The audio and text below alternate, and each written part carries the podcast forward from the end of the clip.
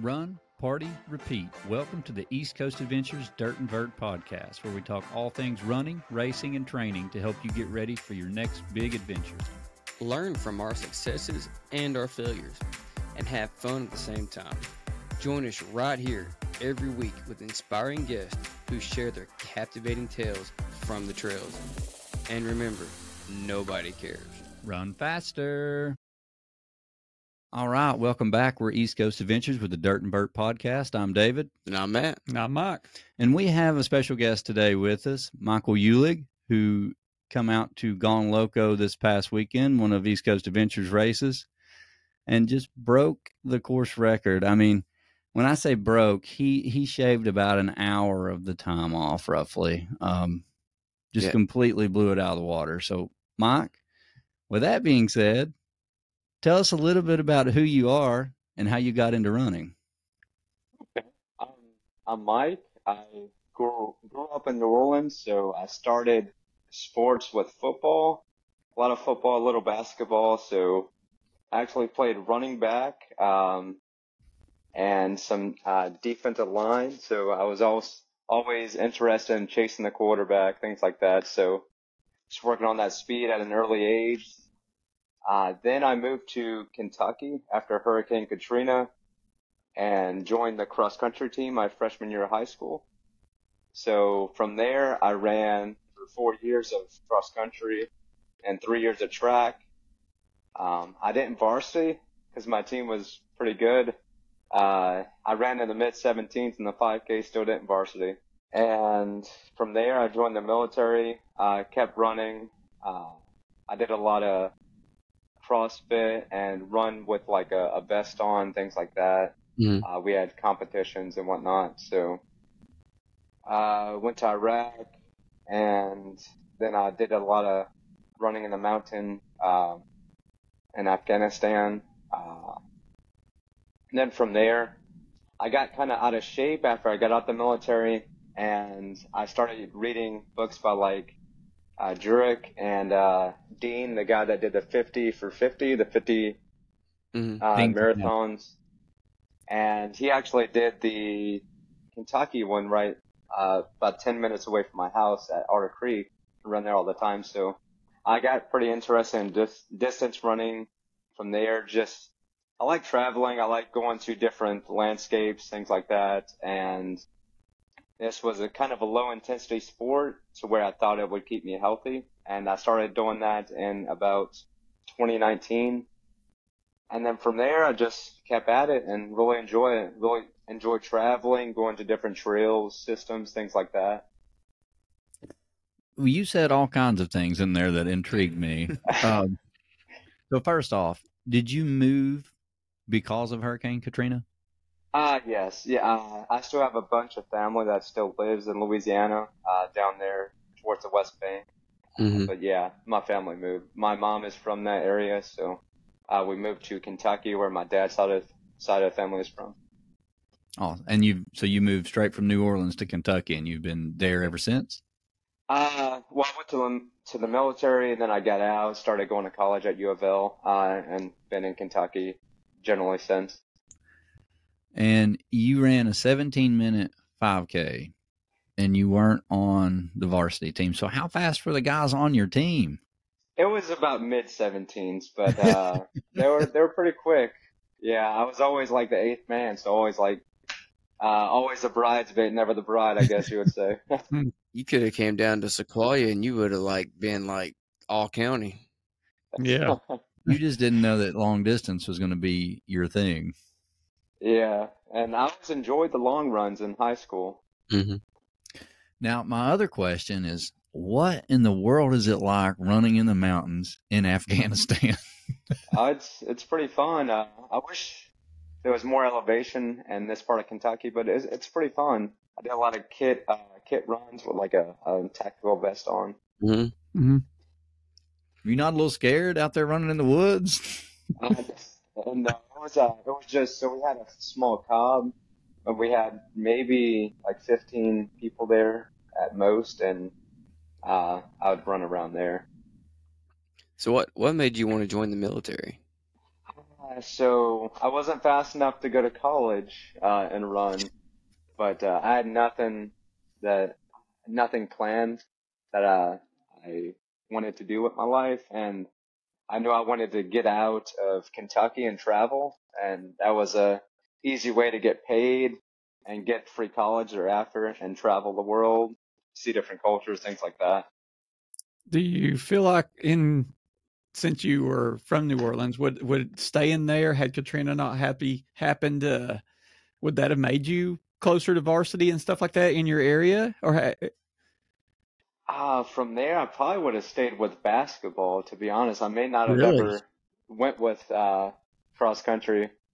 Okay, but I, I was pretty small at, at a young age, uh, like middle school and stuff. But I, I was I was a feisty little fella, I guess. Yeah, well, that's what I was telling the guys before we started and everything. I was like, man, he he he looks built. You know, I mean, you've got some build to you, and I was curious about, you know, we'll get to it. You know, how many days you're you uh, strength train, et cetera, and so forth.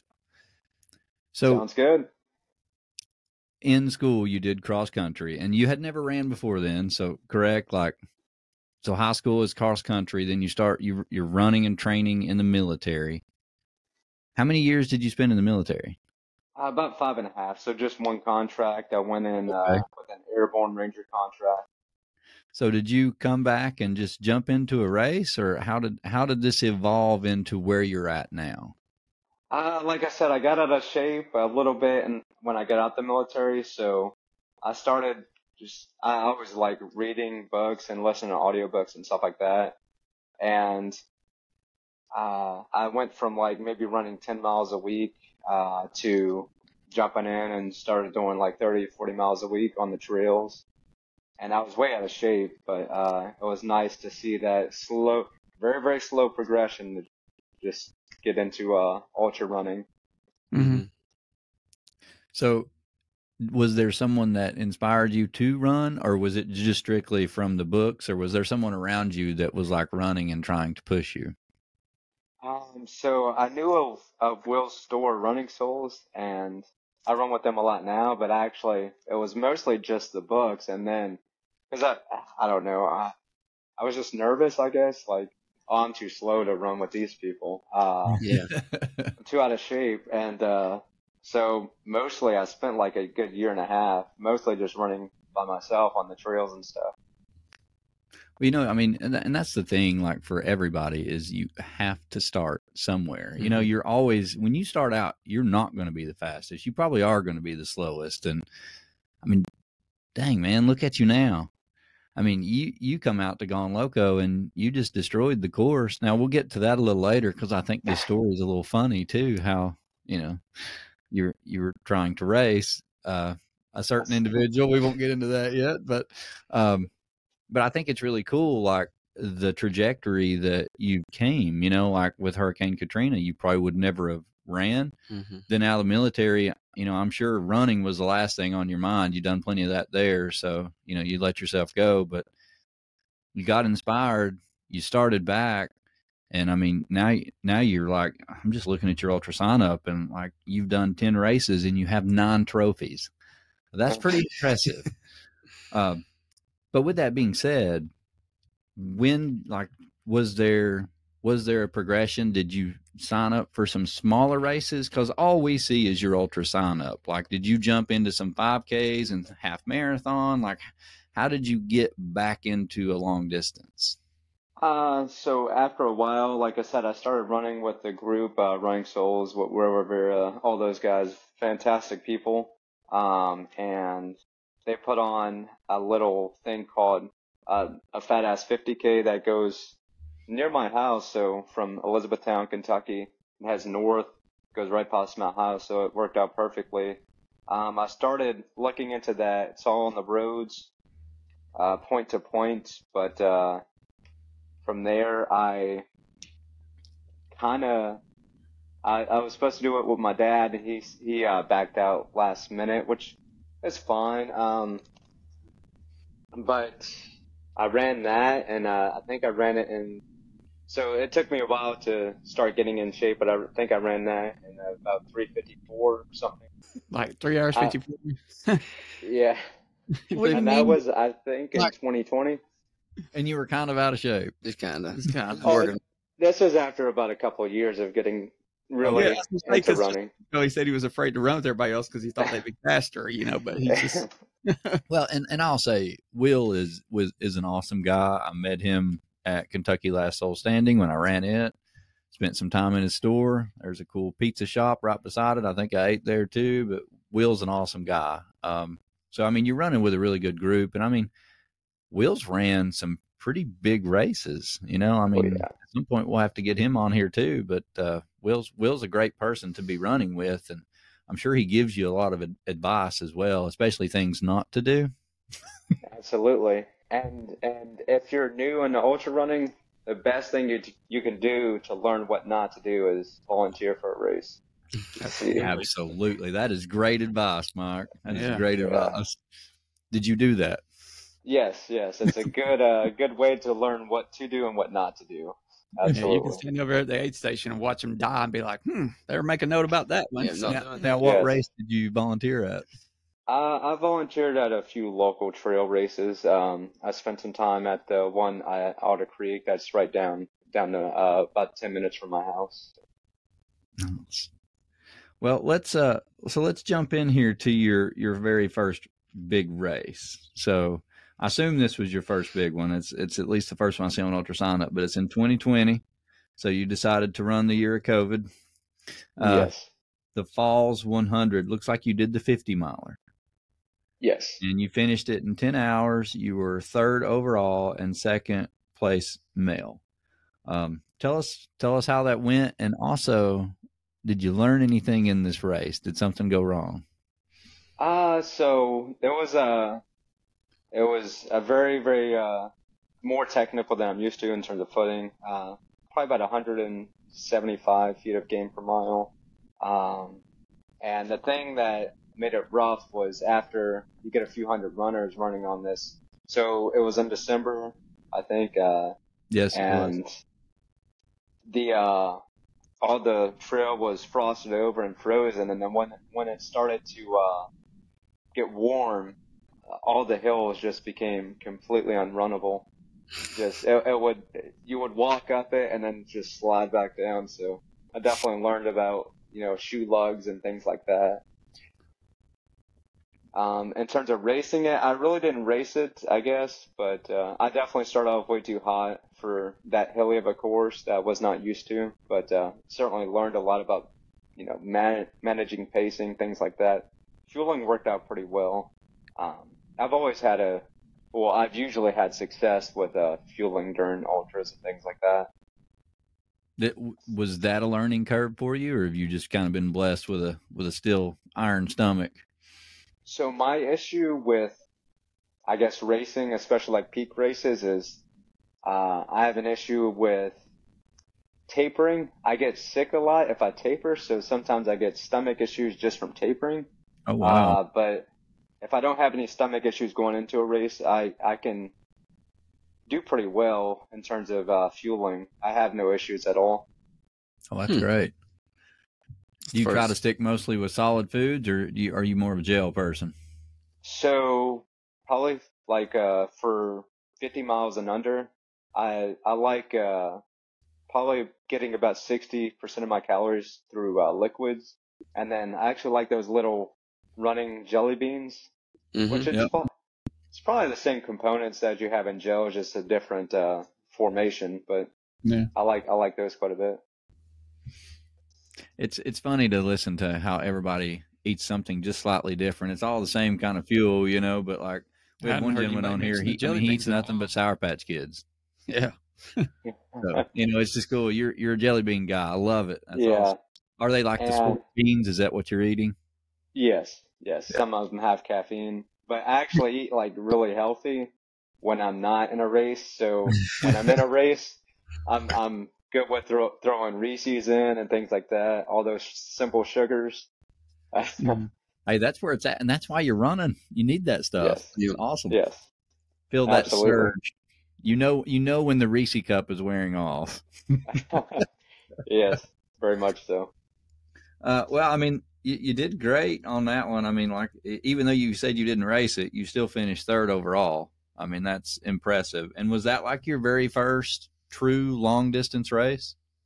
Yes, uh, especially like a trail race, uh, just totally different beast than what I was used to. Uh, the technicality, the footing, things like that, was not was not used to that at all. So I'm I'm gonna step back just a second. Have you ever ran a half marathon or a marathon? Uh, not like hard. I mean, I ran a, a marathon on Sunday. Yeah, that's true. Like, I haven't ran specifically that distance to where I was actually yeah. racing and trying to get yes, a certain you, time or anything. Okay. So you've never raced a, like a road marathon or a road half marathon? No, I, I've ran, um, I've ran like the Bowling Green Marathon as kind of a long run, a training run, but it wasn't like I was racing it. Yeah. I know a lot of people do that. That's, mm-hmm. I mean, it's good to do a long run like that where you're around people, you know, at least makes yeah, it the makes time go by. Absolutely.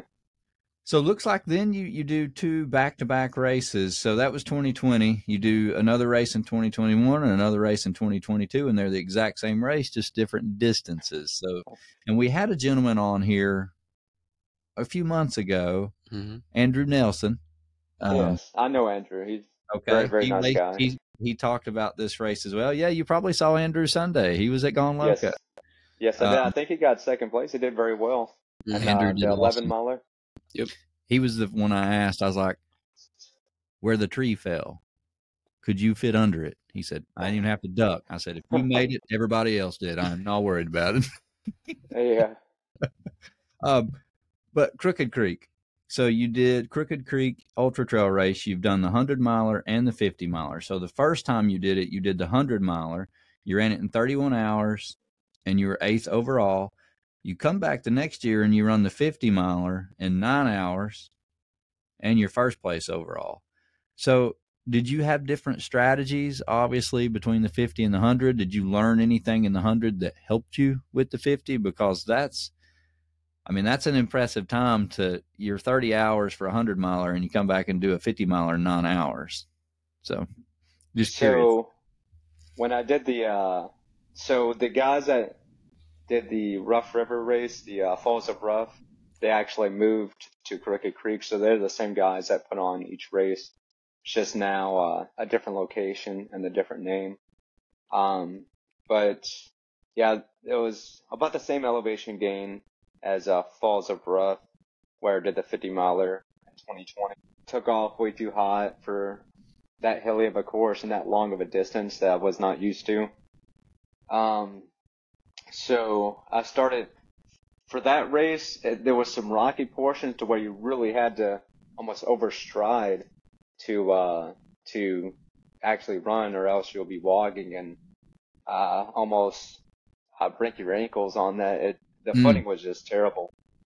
But uh, after about seventy miles of kind of, it was probably about a quarter mile area where you had to go over those rocks each loop because it's a It's about twelve point seven miles per loop, and we had to do it eight times. Um, so doing that, and after about seventy miles, uh, I started having some serious hip flexor issues.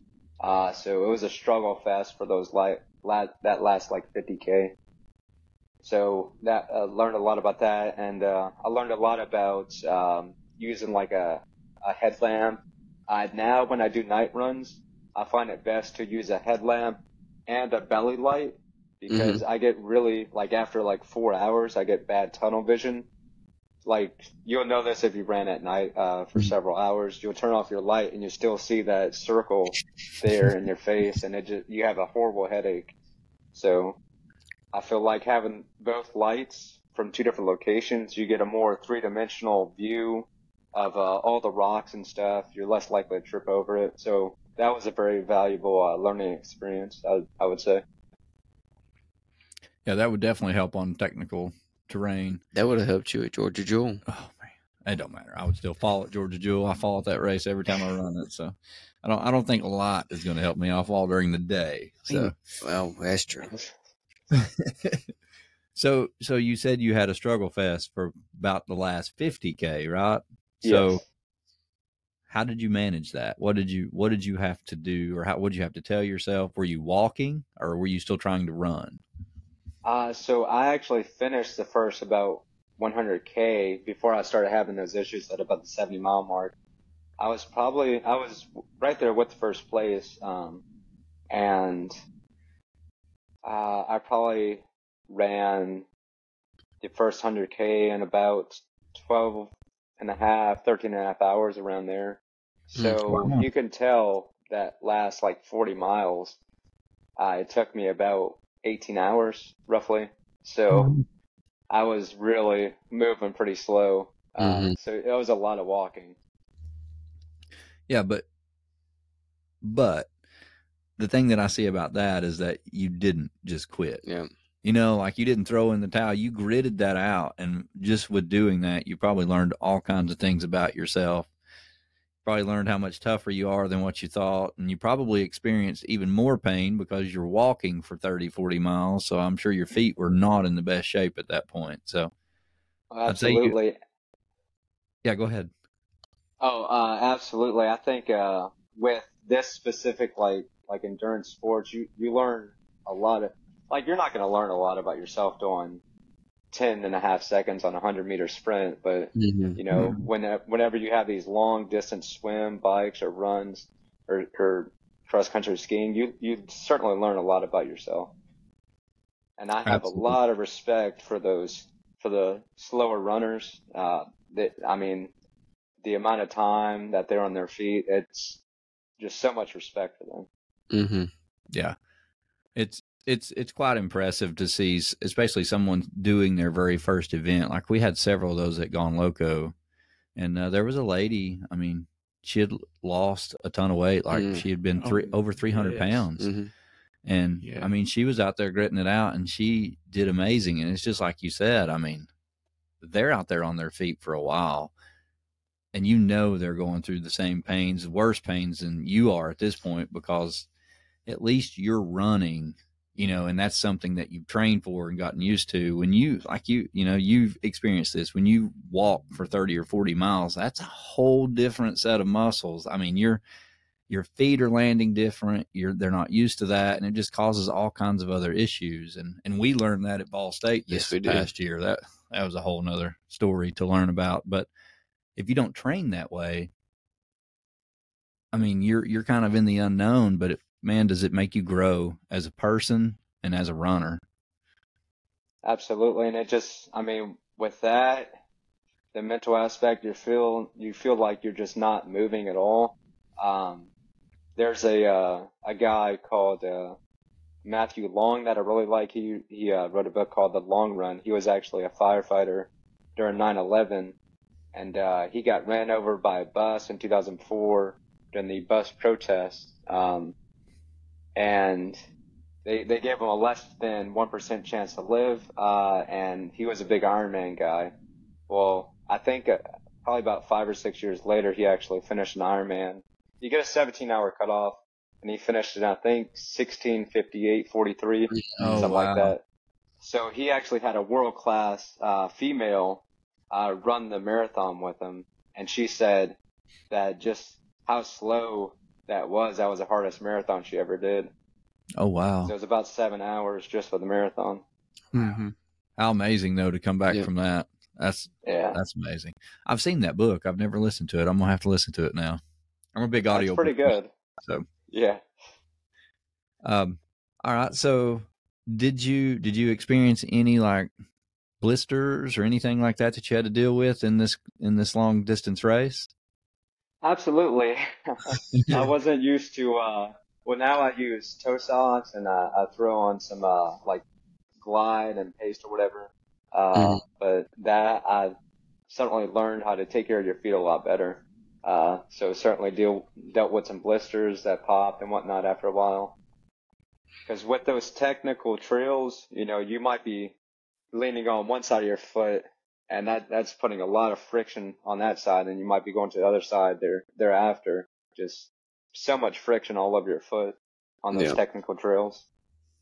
Yeah, when I when I did my first hundred, I would have swore that my feet were both bleeding, but it was just pop, you know, blisters popping. You know, like your first one, you're like, you got all this stuff going through your head. You're like, I'll never walk again in my yeah, life. You really don't know what's wrong at that point. You think everything's broken. So, uh, so you know, I mean, and some of this stuff is just learning as you go, like learning how to use, you know, whether it's, you know, squirrel's nut butter or salty britches or whatever it is you use. You know, I mean, learning what you what you need to do and where you need to put it. You know, it's your feet game is, is very serious, you know, yeah. along with other sections of your body that need the proper lubricant. So, you know, I mean, that's something that we all learn and different for everybody. Uh, let's move into another race though. And, and this one's familiar with us. Uh, my daughter actually even ran the twenty-five K a long time ago. And this is, and we, we know this race director, John Harden.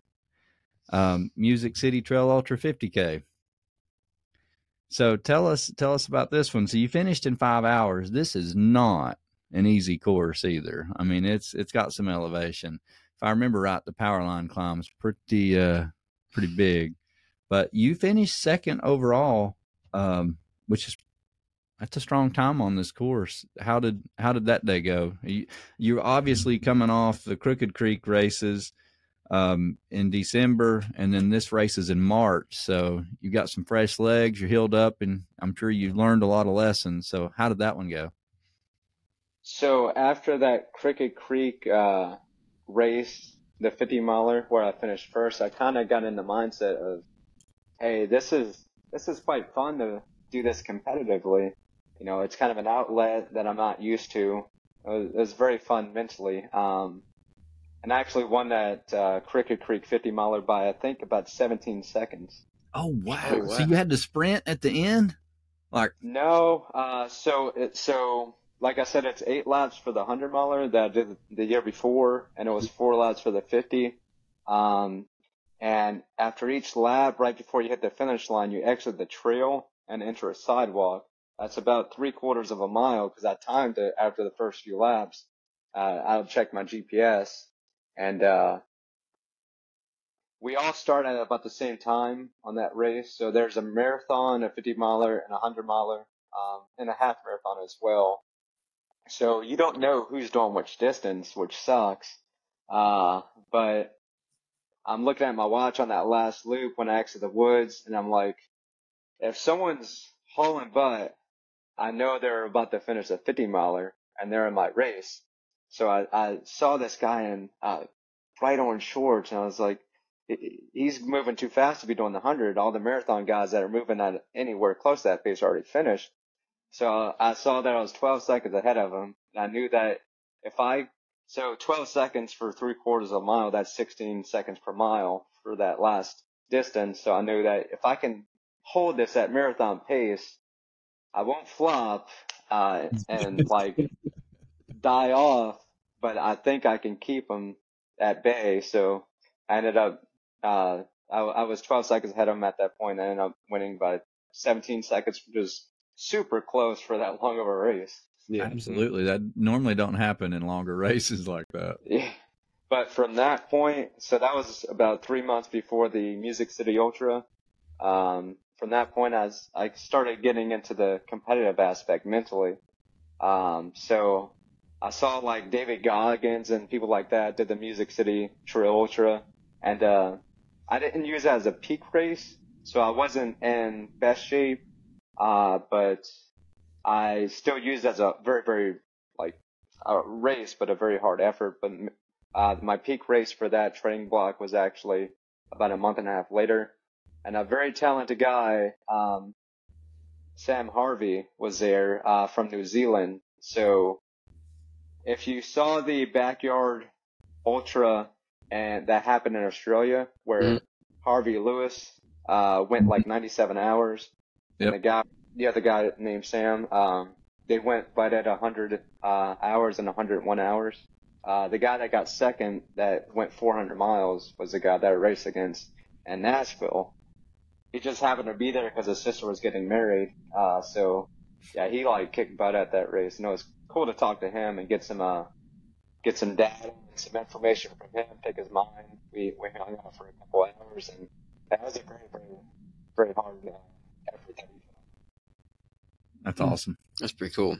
I mean, well, so did you. Yep. I mean, you ran it in five hours, and that's got some pretty serious elevation to it. The power lines is almost impossible to really run. You're trying, but it's uh, there's no way you're going to run up that for the whole time.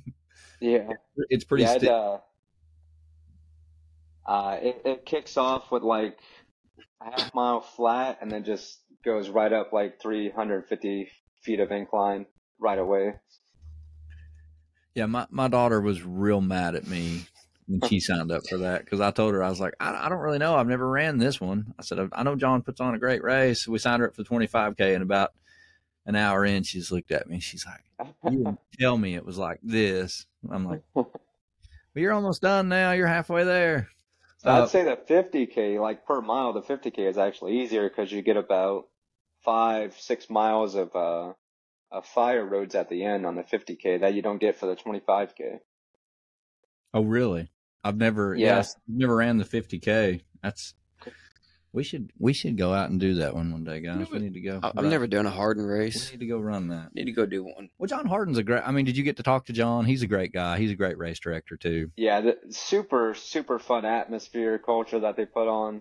It, So with that being a lot of private land, it doesn't get run on much. So that dirt's super soft, but I just love the atmosphere that they put on. It's just so fun. Yep. I'm, I'm going to do it again uh, this year as well. Oh, nice. You got a goal? Uh, I would actually like to break, uh, uh, I would like to break Goggins' time on that, which is four and a half hours. Has he got the course record? No, uh, he, I think he's around five. I think the course record's like in the low fourteens, like four twelve or something. Oh, wow.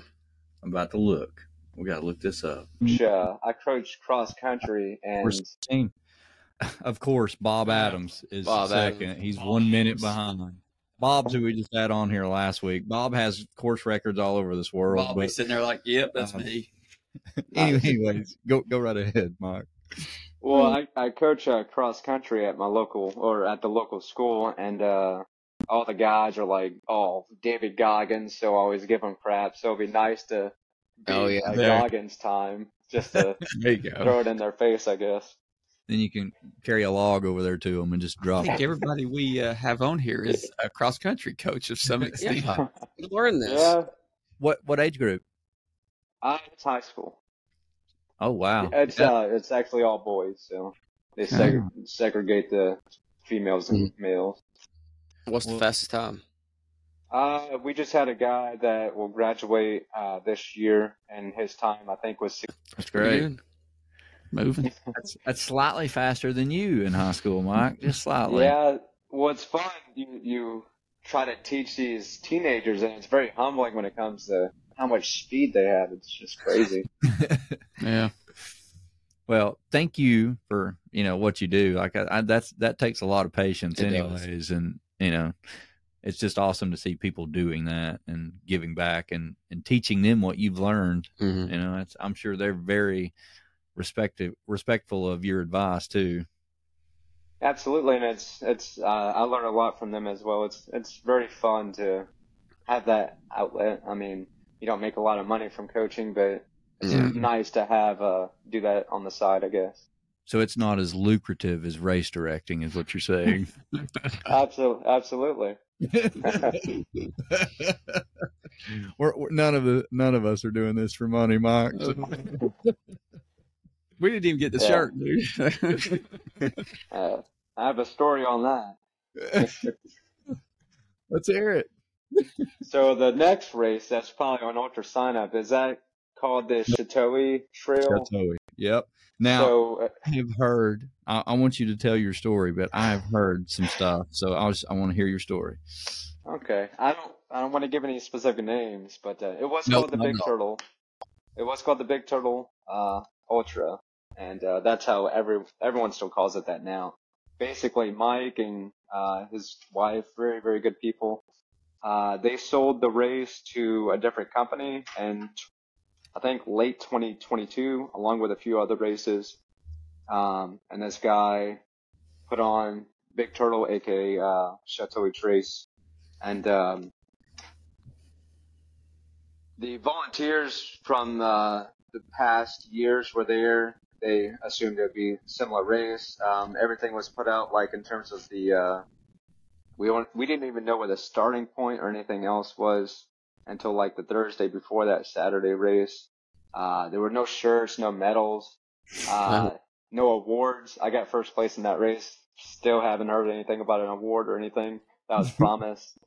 So it was just a mess. And Mike, thankfully, so the reason I'm, I plan on doing that race again in late April this year um, is because Mike bought it back. And they, they had nothing to do with that. They're great people. So just a bad person bought the race. And he actually, there's the Warhammer one hundred, which goes towards No Business. I ran it. That was my and very first one hundred.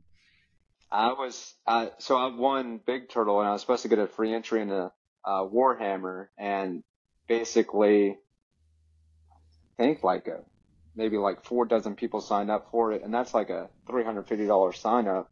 Mm-hmm. Uh, between that and the fifty mile distance, the one hundred mile and the fifty mile distance, and people are still waiting for their money back because he didn't put on that race.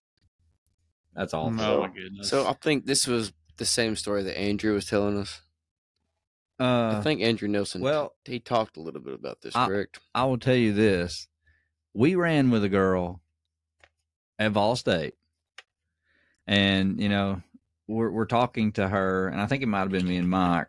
Um, I think you, you were with us at this point, Mike. You may have been behind us. I don't know, but she ran this race, and I'm looking at her results right here. So Crystal, Crystal. Okay, Wheatley yeah. Yeah. finished first female. Okay. The same race you're in. She didn't get a shirt. She didn't get a medal. That's what she's saying. She's like, I... and she told the exact same story you did. Like, the race directors that used to put it on, I, you know, they put on the Warhammer. It's a great race. Big Turtle was a great race, but apparently the company that took it over just didn't, you know, there was, they, they didn't really do much from what I understand. They didn't create medals. They, you didn't even get a shirt. Like, yeah. And the fact that with the Warhammer, he did not refund people from what I, I mean, I, I talked to a lot of people that, because I was supposed to get the free entry. I'm not worried about that because I didn't put money into the Warhammer. But people, no, that's three hundred fifty bucks. Right. That people can't put forth towards another race that yeah. they haven't gotten their money back or anything. Right. You know, that's, and, that's the thing that um, gives race directors a bad name, is doing stuff like that. So I'm grateful that they have taken it back over, and, you know, and so the Sheltowee is, is this what used to be the Big Frog? I'm uh, sorry, Big Turtle. Big yeah. Turtle. Yeah. It, uh, yeah. They're same exact race. Uh, and sadly, Mike had to change the name too, because of reputation. Basically, basically been floundered by uh, the race director that was there for twenty twenty-three. Are they still putting on races? The yeah, other? No one. No one has no idea what that guy is into or anything. It was one guy. No one knows what he's doing now, but not communicating about refunds or anything. I can tell you, he probably doesn't have any races open on runs on, or oh, uh, yeah. you know, ultra sign up right now. He's probably like, uh, yeah, can't let me get a refund. Well, that's that's terrible. Like, you know, not that not that a medal really matters. You know, it really does at the end of the day. But what matters is that you have something to remember that race. You know, like if you win a race, I don't care if they give me a Coke can that's got my name written on it, like if, if first place gets it. But, you know, like I want to remember like that race because that is a special moment. And the fact that like you and Crystal both, I mean, you both win the race and you get nothing. Yeah, you know, uh, you didn't even get a T-shirt to remember the race. Like, forget the medal, you didn't get a T-shirt. Like that, that sucks. But I, I feel really bad because there's people that I've, I've talked to people that did the race. They've never done a marathon before. They would never run a fifty mile race again, probably. And mm. that's maybe their hardest day ever in their lives, and they won't have that right. award I, to remember it. Definitely, I'm following you on that because, like you, like you had showed earlier. For the ones that are out there a lot longer than some of us, this is epic to them. Mm-hmm. And they may or may not, this may have been a once in a lifetime thing for them. And so they kind of want something. They, I, I feel as a race director, sometimes we, we say, yeah, like David said, we're not worried about the medal. kind of want the shirt, you know, that's kind of cool. But to them, to some runners, that could, that could be something that's very important to them, you know, mm-hmm. especially how a race director treats people. I mean, I just vibe off these guys, but how you're treated at a race is just, that's a make or break, you know. Price is one thing, but I mean, how you're treated there and how a fellow runners treat other runners, that's a make or break for me, whether or not I'll go back. No. Did you I, at I least certainly get, agree. Did they at least have good aid stations? Like, was there? So the, the guy was lucky because basically the same volunteers that volunteered for Mike when he owned it uh, prior to the end of twenty twenty-two, they basically volunteered for twenty twenty-three. Um, so that's great, because if not, that would have just been a disaster. Yeah, the aid stations were great. Well, at least there was that. Ugh, but we had but, no idea where the aid stations would be because the information, like I said, wasn't put out until like the two days before the race, mm. which is annoying. So, you know, I mean, kudos to him, though. Who's the race director now? I, I can't remember his uh, name. Mike, and I, I know his wife's name starts with a C. Um, it might be Chrissy or something like that. Okay. Well, or, no, it's Brandy, and the last name is a C. Uh, Mike and Brandy. Well, I'm just glad they took it back over. Yeah. And anybody that wants to help support some good race directors, there you go. Sheltowee Tra- Trace Ultras. Um, go check it out. Do they still put on the Warhammer? Yeah, it's called something else now. Uh, and they're no longer doing the one hundred mile distance. They're going to keep it at fifty miles and under. Um, I forgot what it's called fun. now. That was tough. Same Forty- course, but uh, they. Uh, They're just doing the fifty mile and under distance. So now tell us about the Yankee Springs one hundred K. So that goes back in the Big Turtle. Big Turtle. So I did Music City Ultra. I did Big Turtle. So I used Music City as kind of a very, very hard training run, kind of like uh, Gone Loco. Um, it's still a race, so I'm going to go very hard, but uh, – then Big Turtle was a peak race, and Warhammer was supposed to be like the peak race of the training block. Mm-hmm. That got canceled like the week after it was supposed to happen, so no one knew what was going on. So I'm on Ultra Sign Up looking for any race where I, while I'm in peak shape, uh, and had to travel uh, seven hours north to go to Michigan for one hundred K. I was in one hundred mile shape, but uh, you know, one hundred K, that works for me. But uh, mm-hmm. That was a very fun race. Uh, that was a loop race. I think we did, it ended up being about sixty-five miles with uh, four loops. Um, and I didn't have time to research the race or anything, but there was about eight miles total that was like sand, and I just hated that. It's miserable. Well, I can't say much. I don't. I don't think we research much on no. races either. So no. Don't go bad there. We we like to go in blind. And have no expectations. Be surprised. Like, oh, yeah. Something new? Mid well, I mean, mile. you, you go in and you win that race too. I mean, you, you've just, like, over the years, you've just built up a tremendous amount of, of medals or trophies, I guess, on Ultra Sign Up from, from your races. So you're, you're talking about your training block, and I think we'll get into that in just a second. But, you know, what you're doing seems to be working well for you. Um, mm-hmm. I mean, the Yankee Springs Trail Run one hundred K, you did it in ten hours, your first place overall. Bluegrass Reaper Challenge fifty K, you did it in three hours and nine minutes. Man, that is that is crazy for a five K. So tell us tell us this there's one. A, there's a caveat in there. It was uh, it was a little bit different. Uh, basically, we had to run, I think it was like two point seven miles every forty minutes, so I didn't run fifty K straight, three hours and nine minutes. Okay. Okay.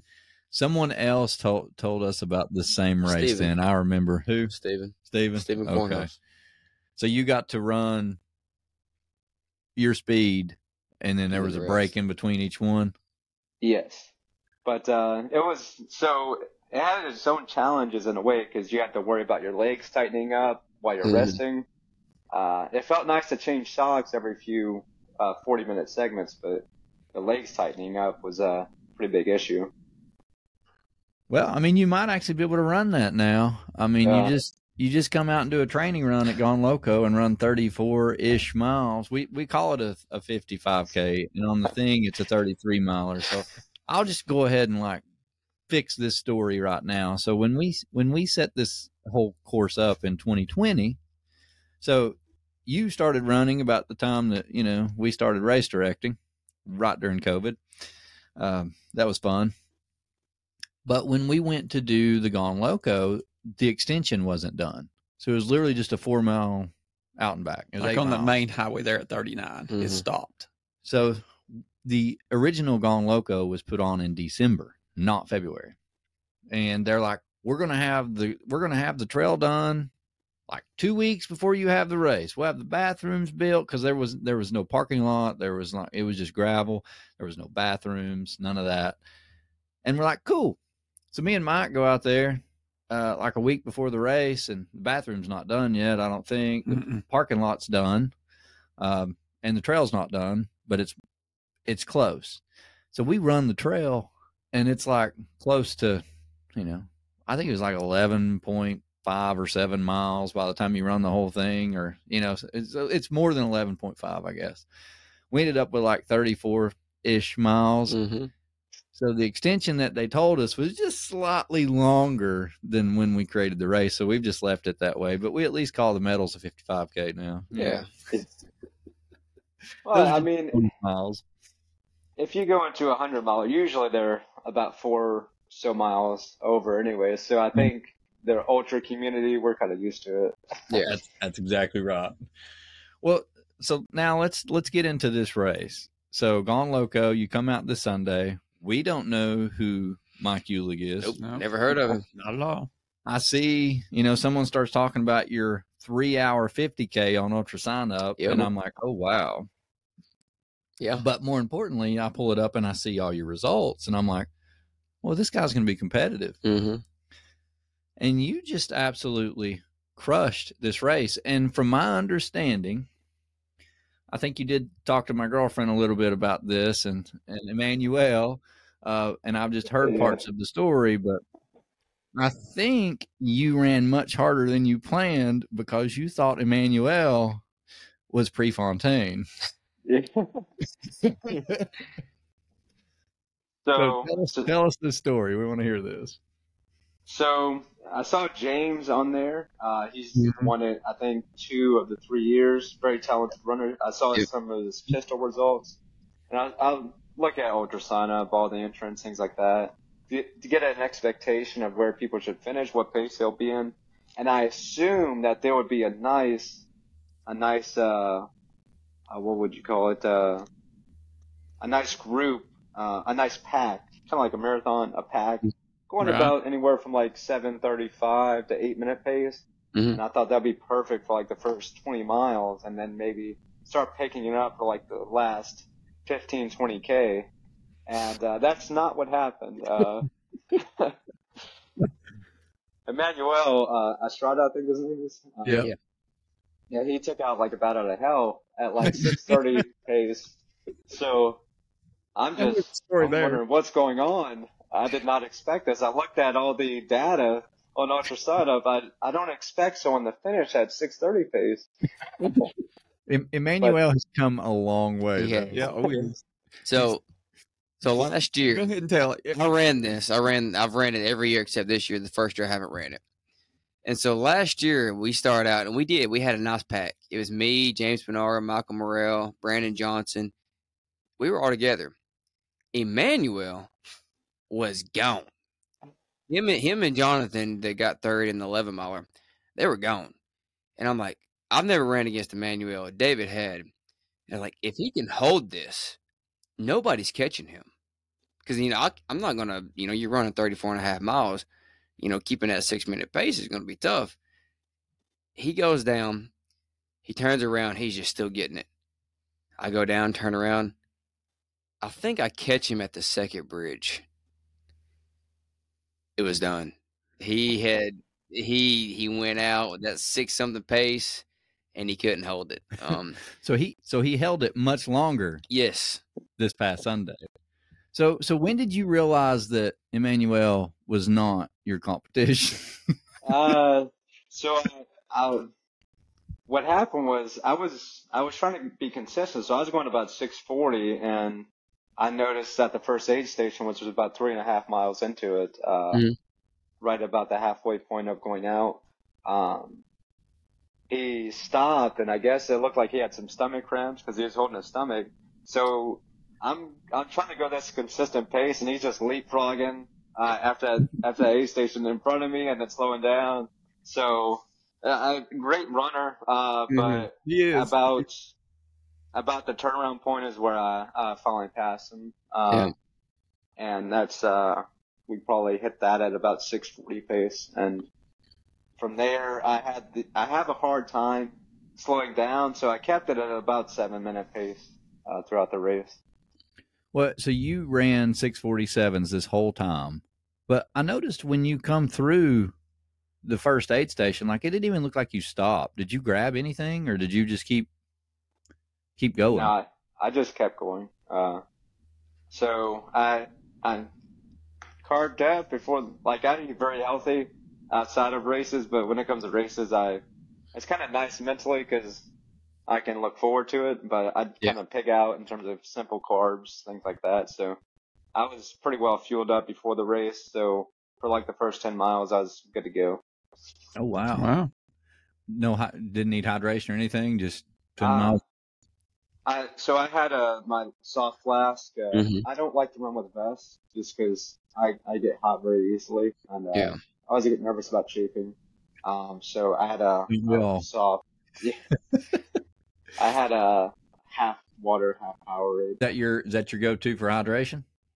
Uh, for the beginning, which I know some people like UCAN. It has a starch in it that goes in your stomach and processes slower because of those starches, things like that. I feel like I can throw, as long as my stomach's good to go the night before a race, I can throw anything at it and it's good to go. So uh, for what was supposed to be a training run, I'm not going to use a bunch of expensive stuff, so yeah, yeah. Powerade, Powerade's fine. Uh, but I had two, I had a chair set up at the yep. uh, yes. second turnaround point, and yeah. I had two other soft flasks, and uh, from there I had a, a mix of uh, Code Red and water. So nice. Ooh. Yeah, you got you got to have some soda. That's it's, it's always a go-to. Yes. So when did you be like? When when were you like? Damn. So much for my training run. Yeah, I saw my heart rate uh, went up pretty fast. Like so, so yeah, that subtle downhill for like the first three miles, and then the subtle uphill. And mm-hmm. I noticed like when I when I passed them, uh, my heart rate was a lot higher than I wanted it to be. It was more for like a an all out fifty K race.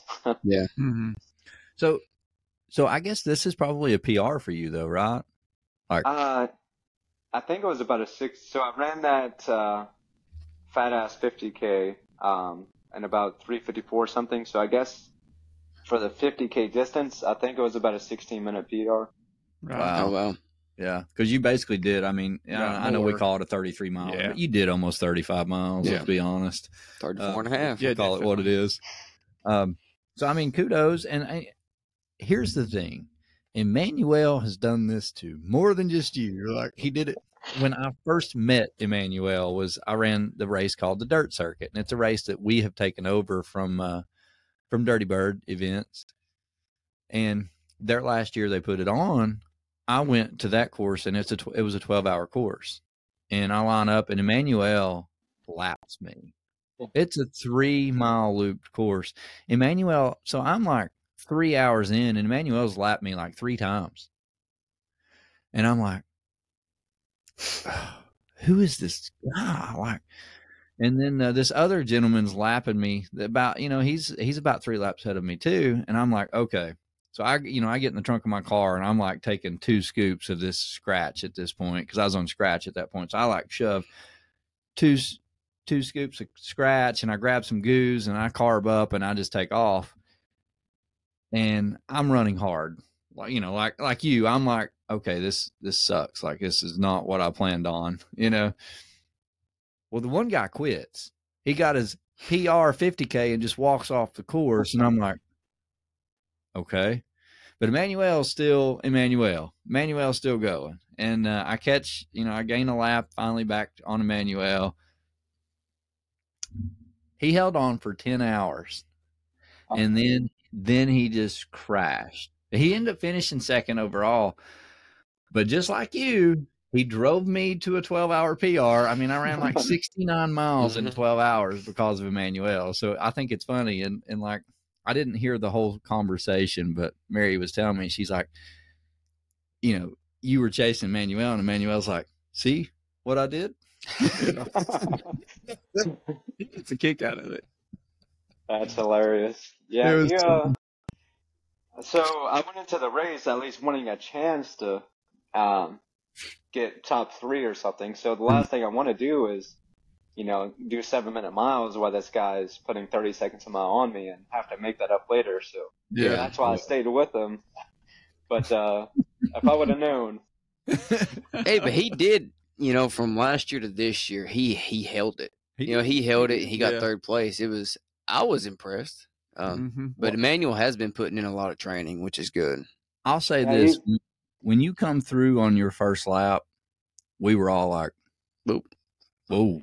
When you come fast. through on your second lap, we were like, he's going to break the course record. Yeah. First lap. I, I mean, you, you, you know, I've said this a couple of times to other people, like, you know, joking and stuff, but like, I mean, dude, you were just as smooth as, like, I always say this, but smooth as a box fan. Oh, I yeah. mean, like, you were just, your stride, everything, like your, your posture, there was no slumping, there was no crouching. You, you know, you weren't like breathing hard. You were just dialed in and doing your thing, and it was awesome to watch. It was. It really was. You you killed it.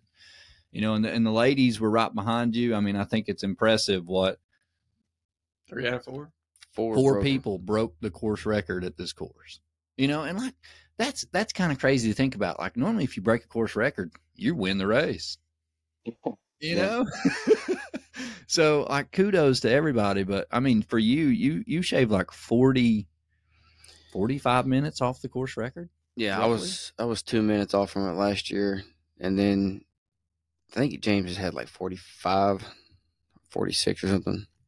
And I mean, you honestly looked like you could have ran another lap or two at that pace. Oh, I, yeah. I don't know if you could have. You know, you probably know better than us, but you looked fine.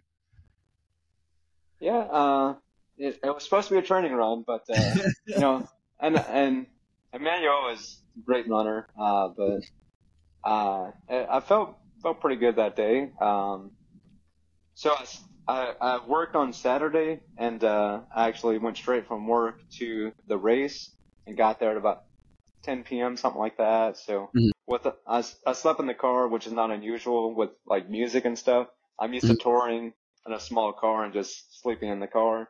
But uh, there was all that rain, uh, and then it stopped like at six a.m., so I was very mm-hmm. nervous about all that rain, but uh, we were working out pretty well. Makes all of us.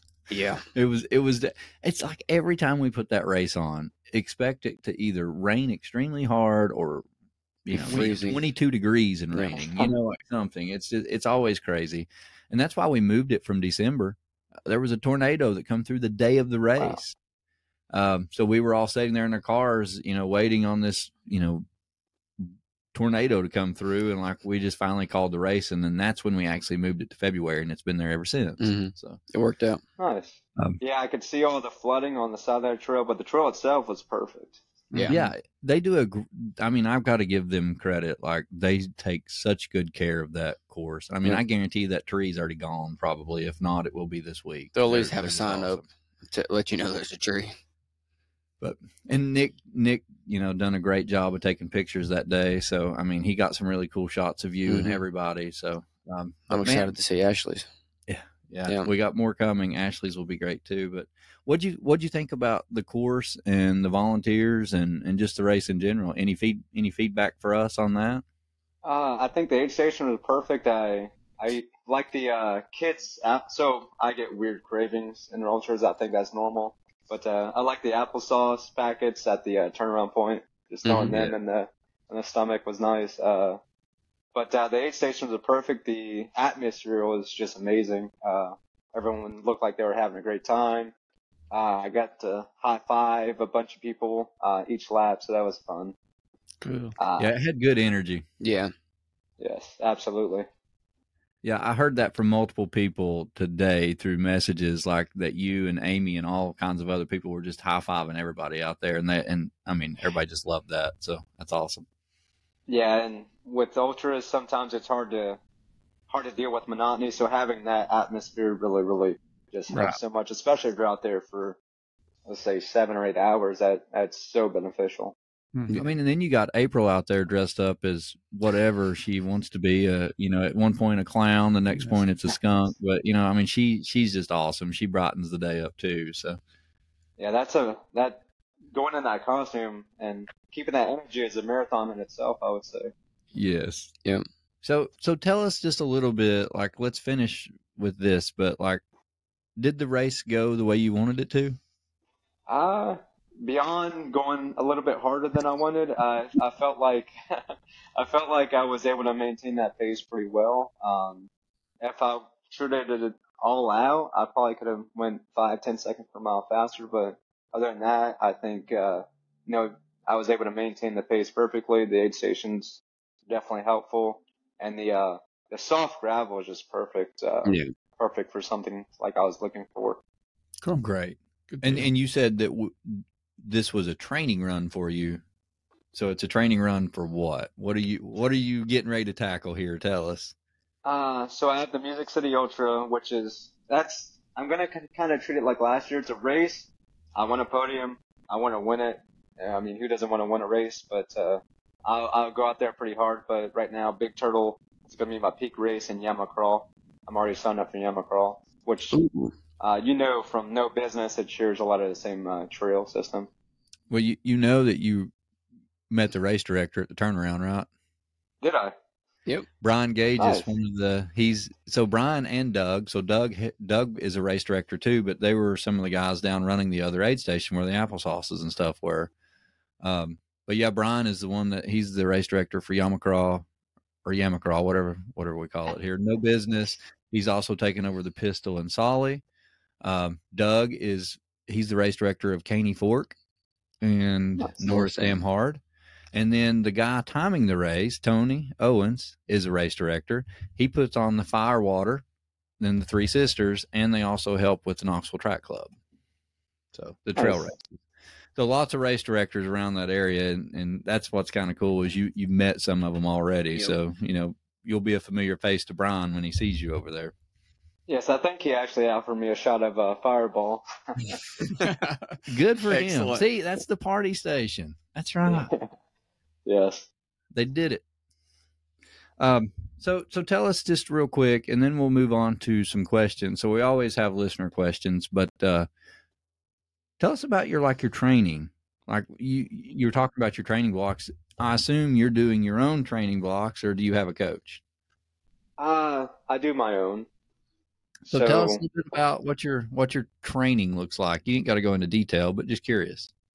So another, I forgot to say this, but another another reason why I started getting into uh, endurance sports, I have a issue with sleep. If I don't exercise enough, I just have a terrible. That's that's a big issue I have with taper. Uh, is if I go like below forty miles a week, I just have sleep issues, like really bad. Um, so. I try to run at least a few miles every day um, when I'm going between training blocks, but I feel like the big thing is, you know, you gotta you gotta have a nice foundation, or else you will get injured. Um, it takes about six weeks, at least six weeks, to kind of build those bones and ligaments up before doing any hard training. So I think you really have to have that, um, and if you have that foundation, I think you can go from thirty miles a week to one hundred miles a week. So that's kind of how I handle it. Uh, I took December as uh, I had the uh, the fit or the marathon. I don't think this is on my ultra sign up, but I had the marathon at Crooked Creek as my last race of uh, last training block twenty twenty-three, and I took a few thirty, thirty-five mile weeks easy. And then I went straight into a few hundred mile weeks just to kind of, kind of quickly boost up that aerobic uh, system. Uh, from my understanding, which I, I like to read a lot of studies, so from my understanding, that takes at least four weeks to get those adaptations, um, and that would help me with Gone Loco, things like that. Uh, and I like to do that through uh, a, a, like a fifty K or marathon distance, and then from there I start. From from now, I'm kind of recovering from that race. Uh, So I, I still, like, after that race, I did about six and a half miles the next day. Legs were toast, but it's good to get through that lactate acid. Mm-hmm. Uh, then I did a, I fasted a ten mile on Tuesday and, uh, a group run on Tuesday night. Uh, so if I'm doing a race really early, I, I do a, fa- a twelve hour fast every day. And if I'm doing a, uh, run that's really early, I, I'll just do it fasted. Um, and today I did, uh, two times two point five miles of hill repeats and a thirteen and a half mile run. Uh, so now I'm going to start adding some more workouts now that I'm in kind of a harder phase where I'm, I'm doing about seventy to eighty-five miles a week. Um, I'll start touching the track this week, getting ready for Music City. Um, but on a training block, I, I do the weekly, uh, cycle. So every Monday I have a long run. Uh, I try to do about fifteen to twenty miles. And I treat my long runs as a workout, so I might do two times six miles steady at about fifty K pace, where I'm going at about just under seven minutes per mile. Um, or I might do two times or uh, three times two miles at half marathon pace, where I'm going like five fifty pace around there within a, like, let's say a seventeen mile run. Um, Wednesday is kind of a more moderate workout where I might do a fartlek. Uh, at V O two max pace. That's more for just boosting the running economy. Um, so I might do four hundred meters on, eight hundred off at about five twenty, uh, five oh five pace around there. And Friday is usually my hardest workout. Um, and I like, I like around this time, I like keeping it at about seventy to eighty-five miles a week. Um, and then, uh, it just gets kind of more specific. Uh, from, from there, I guess, uh, I like my hill repeats, things like that. I don't know if that answered your question. No, that, that was no, actually yeah, really yeah. good at that. That was very detailed. Very so, detailed. Um, sounds like you have definitely self-taught yourself on, you know, at least what's working for you and, yeah. and understanding what to push yourself to. Um, 'cause I mean, a lot of people don't do speed work. Yeah. So the fact that you're doing it, we obviously can see that. We saw that at Gone Loco. I mm-hmm. mean, a lot of people's not going to come out and run a six forty pace for thirty-five, thirty-four, thirty-five miles. Well, my Do you view, give yourself a rest day? Uh, I mean, like yesterday was a rest day. I did a ten miles fast in the morning and uh, about five in the afternoon. Good rest. Okay. Day. Do you do any strength training? So... Uh, I do, it's not, uh, orthodox, but I, so the only, the only weight that I touch is a twenty pound not, kettlebell. Let me say this to begin with. Nothing that we do is orthodox. We're ultra runners. So go ahead. That's very true. I do a lot of body weight exercises. So the only weight that I actually touch is a twenty pound kettlebell. I do at least five thousand pushups a month. Uh, I do a bunch of shoulder exercises, uh, a bunch of ab stuff. A uh, bunch of lunges, bunch of air squats, bunch of kettlebell swings, and uh, then some uh, arm workouts uh, like curls and uh, tricep extensions, uh, just uh, body weight exercises uh, mostly, and then the twenty pound kettlebell for the curls and the kettlebell swings. I don't need a lot of weight. Um, I, I feel like ultra running, you don't have to throw around a fifty pound weight or yeah. bench press one hundred fifty pounds. You know, five thousand push-ups, that's fine. It's going to basically build up that muscle endurance, which helps uh, build capillary beds and other parts of the body.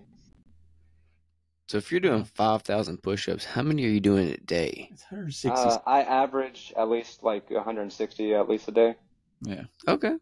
And I've been doing do, that Do you do them all at the same time, or do you break them up throughout the day? Uh, I'll break them up. I might do fifty here. Uh, forty there, stuff like that. Okay. And I, I have uh, like the notes on my iPhone, and I just yeah. throw in a total on my iPhone. Yeah. I feel pretty good now because I'm I've been doing about a hundred a day, so I'm only sixty off. Maybe I'll, maybe I'll do a little more. Up your game, man. Gotta pick it up. Yeah, five thousand just felt like a nice round number per month to go after. That's a lot. Of, that's a lot. All right. So anything else? Do you do any yoga? Any spend any time stretching or? No, uh, I mean, I'm, I'll stretch uh, after the group runs. I uh, I have that R eight kind of uh, roller thing that I throw on the hamstrings and the thighs and stuff, and it hurts, but it, it definitely works out those kinks. Mm. And I, I use compression. Yeah, yeah, like yeah. compression boots. Uh, compression uh, calf sleeves, and I have one that's for like a hamstring. Um, yeah, okay. Yeah, that definitely helps. And I, I like, uh, like, if I don't use it enough, I, I think a lot of guys, uh, especially in like middle and long distance uh, stuff, uh, have like hamstring issues. So I like I like compression shorts quite a lot for dealing oh, with that, especially during a race.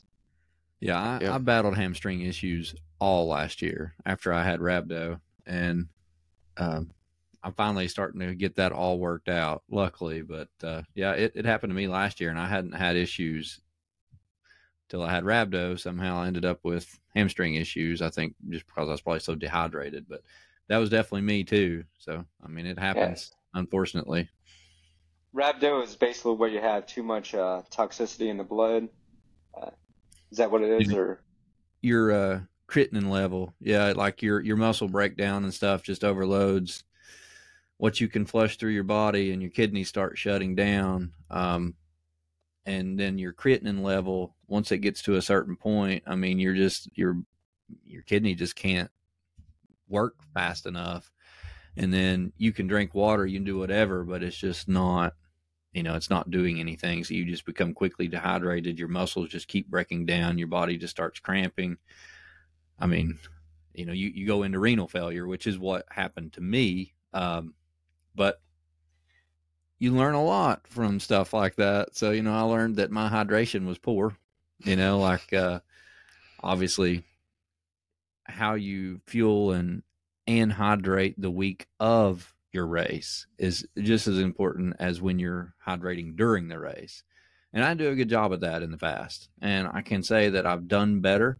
Um, you know, that's one of those things, like, when it happens to you, it stays in your head, you know, for a long time. Like, you start having these pains and you're like, oh no, here we go again. Uh, but I've finally gotten past that. But, you know, that's a lesson learned for me, is like going race week or anything, even after a race. That's the one thing I learned too, is after a race, mm-hmm. you need to keep hydrating just like you're racing to flush your kidneys out, because that creatinine level will stay in there as you, as you're flushing that out. So it's not only just like up to the race, it's right after the race too. And, you know, that's just lessons learned from me going to the hospital three times over this, you know? So, um, I mean, if you didn't know that, you do now, but, you know, definitely after the race, it's just as important. Yeah. Sorry to hear about that. Uh, I mean, it happened in John Harden's race. You ever heard of Black Toe? Yes. That okay. that just happened? It did. It did. I was there okay. last year trying to do the one hundred miles in twenty-four hours, because no one's ever done it at that race. And uh, I was fifty miles in, twelve hours, and went into rhabdo. I was ah. So, it, you know, unfortunate, but I'll go back again in a year or two, try it again. Still got one thousand dollars up there. That's true. Yeah, he's got a prize up there next year, Mike. Anybody gets one hundred miles there, it's one thousand dollars. Sounds enticing. um, so let's thank you for going through your, your training program for us, and, and what you're, you know, what you're trying to do. Um, while Matt's pulling up the questions, and, you know, we can't help it, Matt, it'll take him twenty-eight minutes to get these questions. Going to recheck, recheck Instagram, make sure you don't got no new questions. Yeah. And let, let me say this, I'll just air the dirty laundry right now. So, you sent me a list for Andy. You, you got to you got to hear this, Mike. He sends me a list of questions for Andy, because, you know, I was telling you we had the issues. Mm-hmm. So I sent this list of questions to Andy, because what I was going to do was like edit this video back and forth to where it was like, oh, we ask a question, he answers it. Well, Matt didn't ask at least six of the questions that they, he sent me. They came in late. Well, You know, so at the very end, it's just Andy answering his own questions you mean, and talking I, to himself. I will tell you who sent those in, and it was our good buddy, Mister Chris Stamen, and he sent those in after the podcast, And I thought it was uh, very fitting so that you sent him all the questions. So, so all I'm saying, so I just, is if, if, of them. If Matt sends you questions tomorrow, don't be surprised. Hey, that's why I, I have now. What's wrong, Mike? Is Andy the guy from California, the firefighter yes, guy? Andy yes, I, I watched that. Yes, I thought it was strange because he was wearing like totally different clothes. And so that's what I told you about. At fifty minutes, Riverside just decided to oh. let's not upload anymore. See, so we fixed that. That's but. why I have been putting in there, send questions by six thirty. So we're not getting them at like eight o'clock at nine. I'm like, uh, podcast is over. So uh, questions aren't there. So, so my, I, I also I would, heard that the, uh, the, if you throw them on a paper, that paper might fly around. Oh, the yeah. It goes away. End up anywhere. It, Yeah, it's ended up in the floor. My dog will eat it. Yeah. And then we'll both be sitting here looking around everywhere for it. Well, here, I'm I'm going to kick us off with the same question. And if you've watched some of our podcasts already, you know this question. It's the very first one we start with. But why do you run? What uh, what keeps you going? What pushes you? And, like, why do you do it? So with how we live nowadays, a lot of people live sedentary lives. I think it's a good value to kind of put yourself out there. Do that mental check every once in a while of really challenging yourself, but also, like I said, I have those have have that sleeping issue. If I don't, I guess I don't know if it's a chemical thing, but uh, I have sleeping issues if I don't run enough. So that that definitely helps. Um, also, I have three kids, so it's good to have that role model mentality of you know, yeah, not only saying what you should do if you want to live a healthy life, but actually showcasing it. Oh yeah. Yeah, I agree with that. Do what you say you're going to do. Yeah. I mean, that's, that's a great role model for your kids, especially for them to see you, you know, enduring stuff and still pushing and trying to make yourself better. Yeah. How old are your kids? Uh, so they're three, six, and nine. Oh, wow. Yes. I want to have a fourth one, but Casey does not want to, sadly. Well, that's awesome. Do you ever bring them to races? Uh, I have not, but uh, when when they get older, I plan on it, certainly. Good, good. You'll probably have one running with you. Yep. Yes. Which I do that, fishing tournaments sometimes, so I, I bring uh, the oldest sometimes to fishing tournaments, things like that. Oh, yeah. That's awesome. Cool. That's a, that's a, that's a broad age range, age range, too. That's awesome. You get a little bit of everything there. You get the toddler, and then the, the six-year-old's just curious enough to ask some crazy questions. Mm-hmm. And then the nine-year-old is becoming independent and wants to do everything themselves, I'm sure. Absolutely. But, like, I guess in, I, I would I, – like the diaper changing stuff, I, I would have a nightmare if they were too close together. That would just end school. It's nice to have them have one in school and deal with, like, when, whenever the six-year-old was younger. Just have yeah. him not in school, but it would have been a nightmare having to deal with like three different kids and diapers and stuff. Yeah, that that's a whole game changer right there. Well, go ahead, Matt. All right. Out. We've covered a couple of these just in our casual conversation here. But uh, what is your favorite distance? I really like fifty miles. It's uh, I feel like with my mentality and training, I feel like it has that distance to really force you mentally, but also you can have speed involved to where you can actually pick up the paces. Like the Big Turtle, uh, David Smith uh, and I, we were throwing in surges of like six flat pace on the fire roads. And it's nice to have that to where you can do that in a race. Yeah. Uh, your uh, weekly mileage. So I, I like to do at least a few hundred-plus-mile weeks, and then uh, during a training block, I like to keep it at around seventy to eighty-five uh, outside of the hundred-mile weeks. And then between training blocks, I like to keep it at about thirty to forty miles. Okay. And we went over your strength training. You do a lot of uh, body weight and kettlebell, correct? Yes, sir. Um, this is a this is a pretty funny question. Uh, were you born with perfect posture?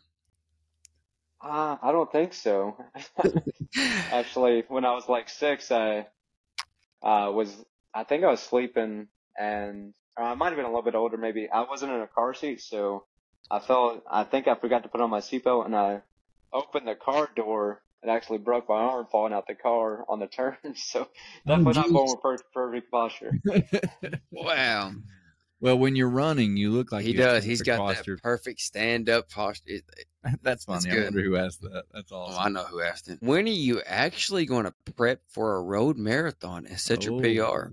Oh. Uh, I feel like, I don't know. I just, I feel like I want to be faster to actually go into a marathon training block. Uh, but I don't know. Um, the thing is, I, I don't like big races, like big city races on road.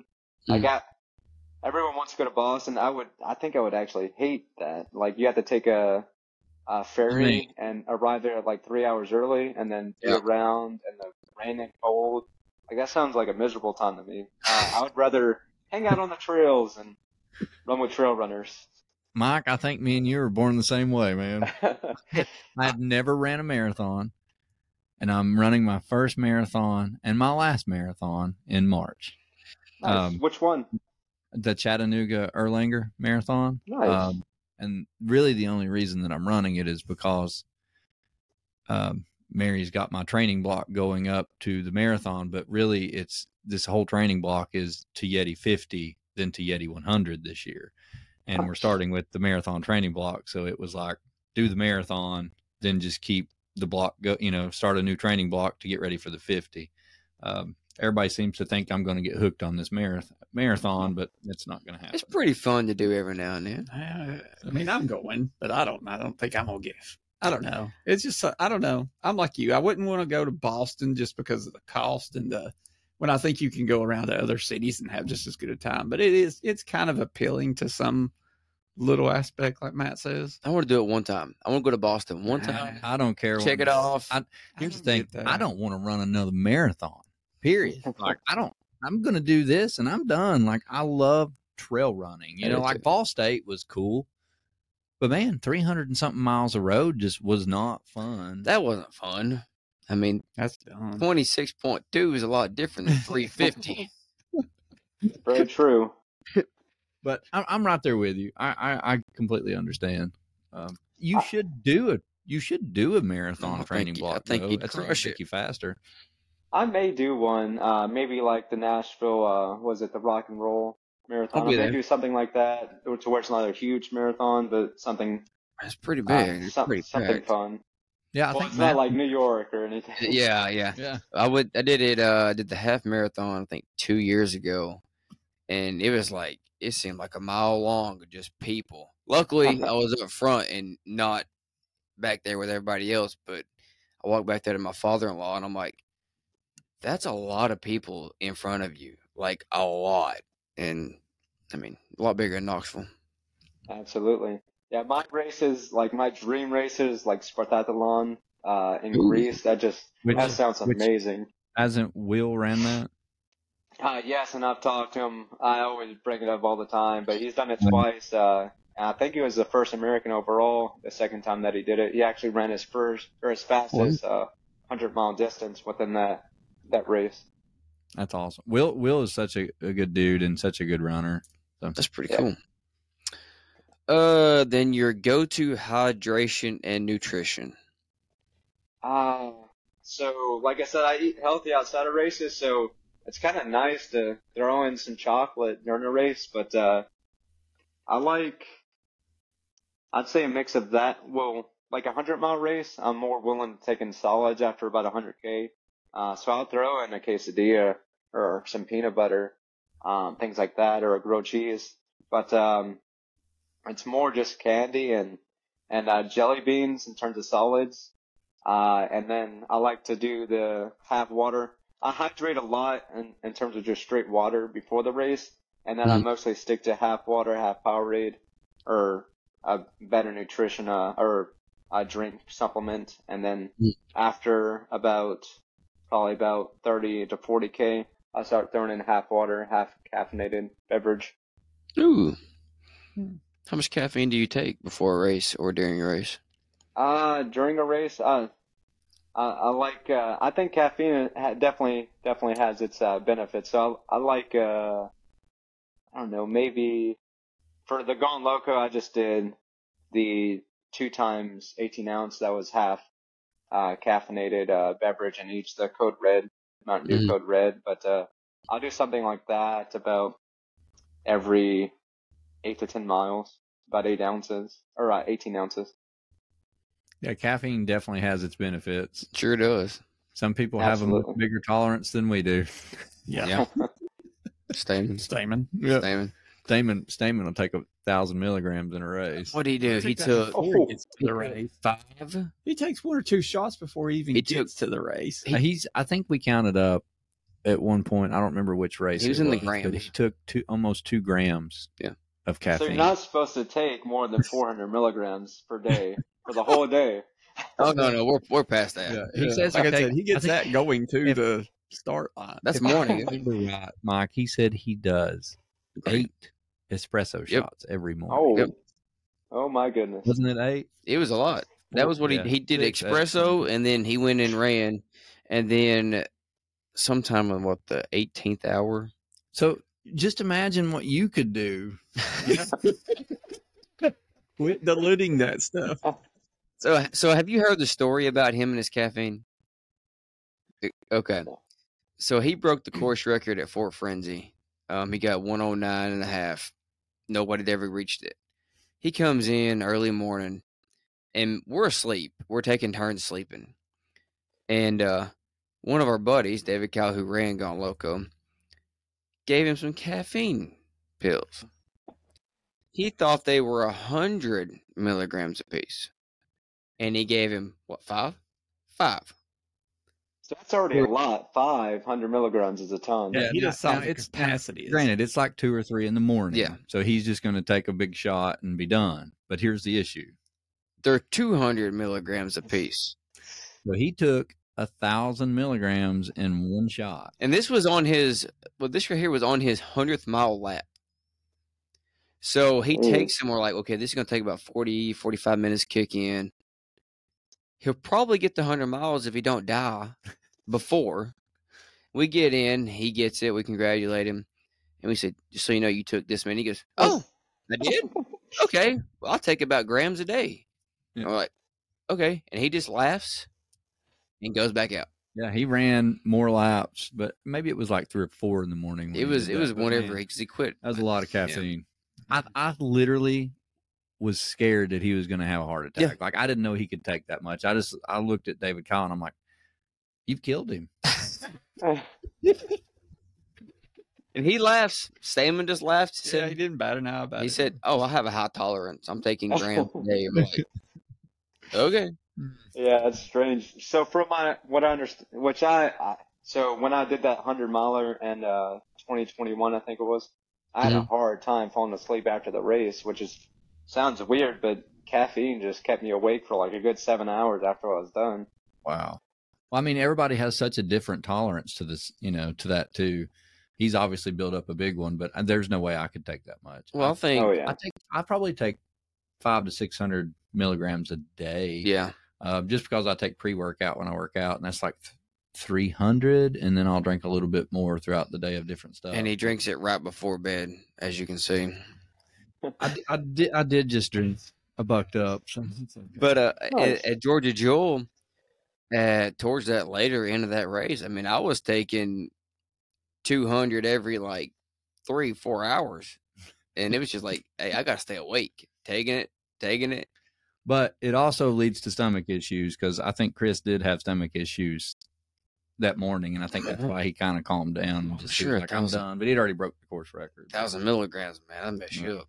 But that's all the questions I got. No more questions? No more questions. All right, Mike, do you have any questions for us?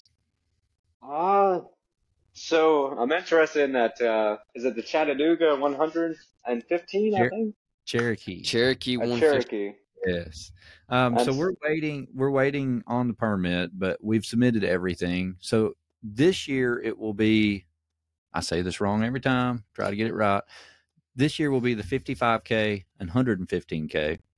Mm-hmm. Next year, we'll do the fifty-five K, one hundred fifteen K, and one hundred fifteen miler. Mm-hmm. Um, we just didn't think we had enough time this year to get all three of them, because we just don't know how long it's going to take the state, or, you know, the National Forest to give us our permit approval. We're literally still waiting on it at this point. Um, we've got everything else ready. We're just waiting on the go ahead, but it's, uh, you know, I'll let my Matt describe the course a little bit. It, uh, it will start in Tellico. You know, if you don't know this region, it's it's not too far from us, uh, Cherokee National Forest. The fifty-five K is looking at seven seven thousand plus feet of climbing. It's a point to point. You'll be bussed out, and you come back to Tellico. The one fifteen, one fifteen K is fourteen, fourteen K plus of um, elevation gain. Of elevation, um, you'll start, go out, come back. We've ran every bit of this trail. Um, it's it's beautiful. Uh, you got a few few pretty good climbs. Um, we got a saying for one of the mountains: uh, "Watch easy ain't easy," because it ain't easy. Watch easy mountain is awful. When we hiked up that thing, I just looked over at Matt and I said, "I know what we're going to put on the t-shirts." Yeah. And he's like, "What?" And I'm like, "Watch easy ain't easy." And then for the um, for the one fifteen miler for twenty twenty-five, hopefully everything goes great. There is a section in there that is like a three thousand plus climb. Um, I think it's like ten miles, but it's nothing but straight up. Um, so that does qualify for other races for the future, but and yeah, that one's looking for twenty-two or twenty-four thousand. We're hoping that once we get that going, we can make this race a hard rock, hard rock qualifier, because I don't think there is one really around here. Um, you know, Blood Rock was the closest that we had, and he never got it approved to be a hard rock qualifier. Um, but that race had twenty-two thousand feet of elevation gain. But the problem was, to be a hard rock qualifier, I think it has to be like it has to be at three thousand feet in one climb, yep, which this race is going to have. Yep. Um, so, you know, we, we say this, like, this is going to be one of the mountain races where you're going to have to have a race to qualify. Yeah. You know, like, you're going to have to have show that you've ran an actual trail race, a fifty K or a one hundred K in a certain amount, yep, of time to do it, because this is not going to be like a normal, you know, seven thousand feet elevation gain, one hundred mile race. It's it's going to be an actual true mountain race. Yeah. I mean, it's it's going through the Cherokee National Forest. I mean, the trails are absolutely beautiful. You you see, I mean, everything from little waterfalls and streams to like these huge overlooks. Um, I mean, we've ran it a couple of times, and we've ran up on wild hogs. We've ran up on, you know, turkeys and all kinds of stuff. So, I mean, it, it's a beautiful trail, and it's pretty, it's, to be honest, it's actually really well taken care of. There are people that's going out there that volunteer, and they just, they keep the trails cleared. Uh, the only problem we ran into was we got attacked by hornets, hornets, or yellow jackets. um, that was fun. That was real fun. But other than that, it's, it's, it's a beautiful trail, and I can't wait for us to get it going live. I'm excited. But the plan is July twentieth. Might not fit into your schedule this year, but, uh, if it does, great. If not, reach out to us next year for sure. Yeah, it sounds that sounds fun. I might be out of the out of the uh, country around that time, but uh, that yeah. definitely sounds fun uh, for next yeah. year. I'll have to yeah. put it on the calendar. Please do. And uh, you've probably already met a lot of the people that would be running aid stations yeah. for us. Anything else? Uh, no, that's a that's a good amount of climbing. So I'm definitely yes. I like climbing. Uh, so that's that's yeah. definitely enticing. I yeah. mean, the one hundred K, the one fifteen K being fourteen thousand feet elevation gain. I mean, that's usually what we get around here in a hundred miler. Yeah. That's, what, about two twenty, two thirty per mile, something like that? Yeah. I've noticed uh, yep. Mock's pretty good at math. Yep. My, uh... He's on his caffeine math. yeah, yeah, my... Uh... My Bachelor of Science is in physics. I have one in physics and one in pure maths. Here we go. Well, I could I could tell when you were talking about your training that you were a numbers guy. Yes, because you, you were just you were just popping it off like it was natural, and I was like, okay, he he knows like exactly what. He even doing. Even at the race when I was telling him about some of our other races, and I'm telling you the elevation, he's like, so this this this this per mile. I'm like, oh, I'm just telling you how much is the whole loop. Like, yeah. But he, he has the math down. Yeah. Uh, I, I liked physics when I was in the military as a, a sniper, so I always liked the physics stuff. Oh, that's pretty cool. Man, we're going to have to have him back on here. We're going to have to have some more stories uh, here. No, we got, he got a whole life story here. Bars have been served in the military, too. Yep. Cross-country coach is a military sergeant. Yep. That's awesome. Well, Mike, man, we, we can't thank you enough for finding our race, coming out and running with us. We would have never got to meet you, so thank you for making the drive. I mean, you had to work the day before, and you still show up, and you run a six forty pace. Emmanuel is awesome. He pushed you to a P R. Um, and, you know, Emmanuel keeps getting better too. Yeah. Um, honestly, you know, I, I, we love Emmanuel. He's, he's the kind of guy that, you know, he, he signed up for Moab last year and went out and he got one hundred seventy miles, and which is impressive. And he's, he's trying to go back this year.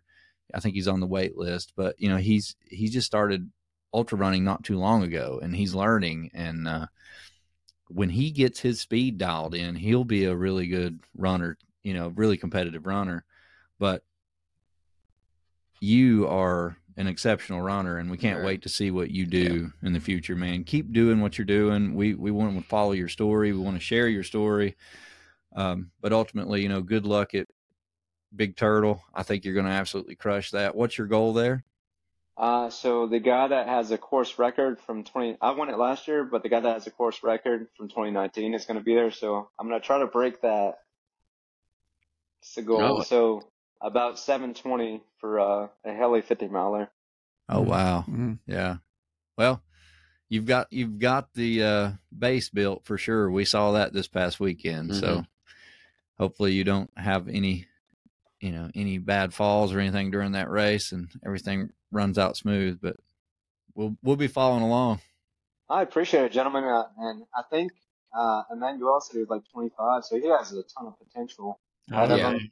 And I want to give a huge congrats to uh, I think it's Miss Amy and Miss Mary. They mm-hmm. did exceptional out there. They yeah. they crushed it. Yeah, absolutely yeah. crushed it. So they're they're both exceptional runners, and we were so excited to have them both in the race. I don't know if you know this story or not, but Amy and Mary raced Yeti one hundred years ago, and Amy won in fifteen hours something. I think Mary Jeez. was Mary was sixteen or seventeen hours, right in there. They were first and second female. Mm-hmm. Mary goes back the next year to win it, to try to win it again, and a tree falls on her head at mile eighty, knocks her out. Um, so she didn't finish it. She goes back last year and wins the hundred miler in sixteen hours something. Uh, she was second or third overall, but she was first female. Um, and then to have them together in this thirty-three miler was just so fun and awesome yeah. to watch.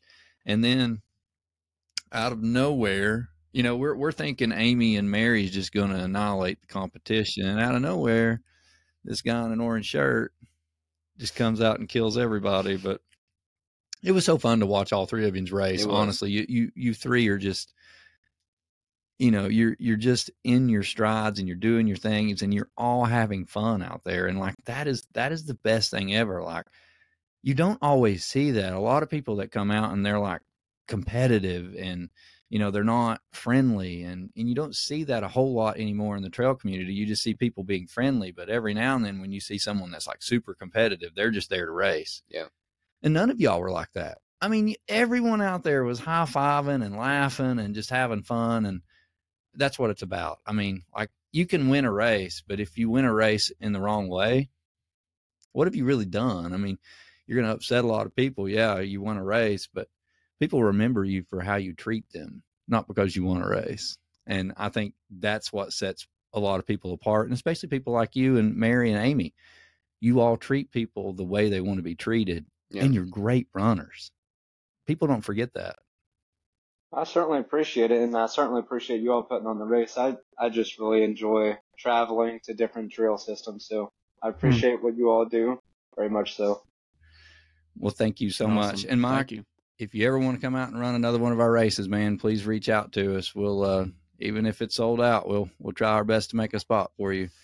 Um, and definitely put the Cherokee one hundred – we call it the Cherokee one hundred, but it's actually the one fifteen, but, uh, definitely keep it on your, on your list. At some point we'll change the name to Cherokee one fifteen. I've got it on there. one fifteen. I don't know what to sign up. That's what it's listed as now. Oh, I fixed it the other day. Uh, but thank you so much, Mike, and just take care, man. And, and we'll follow you along for the big, big turtle, and good luck. I appreciate it, gentlemen. Thank you for having me on. Uh, thanks, thanks, Mike. Thanks, Mike.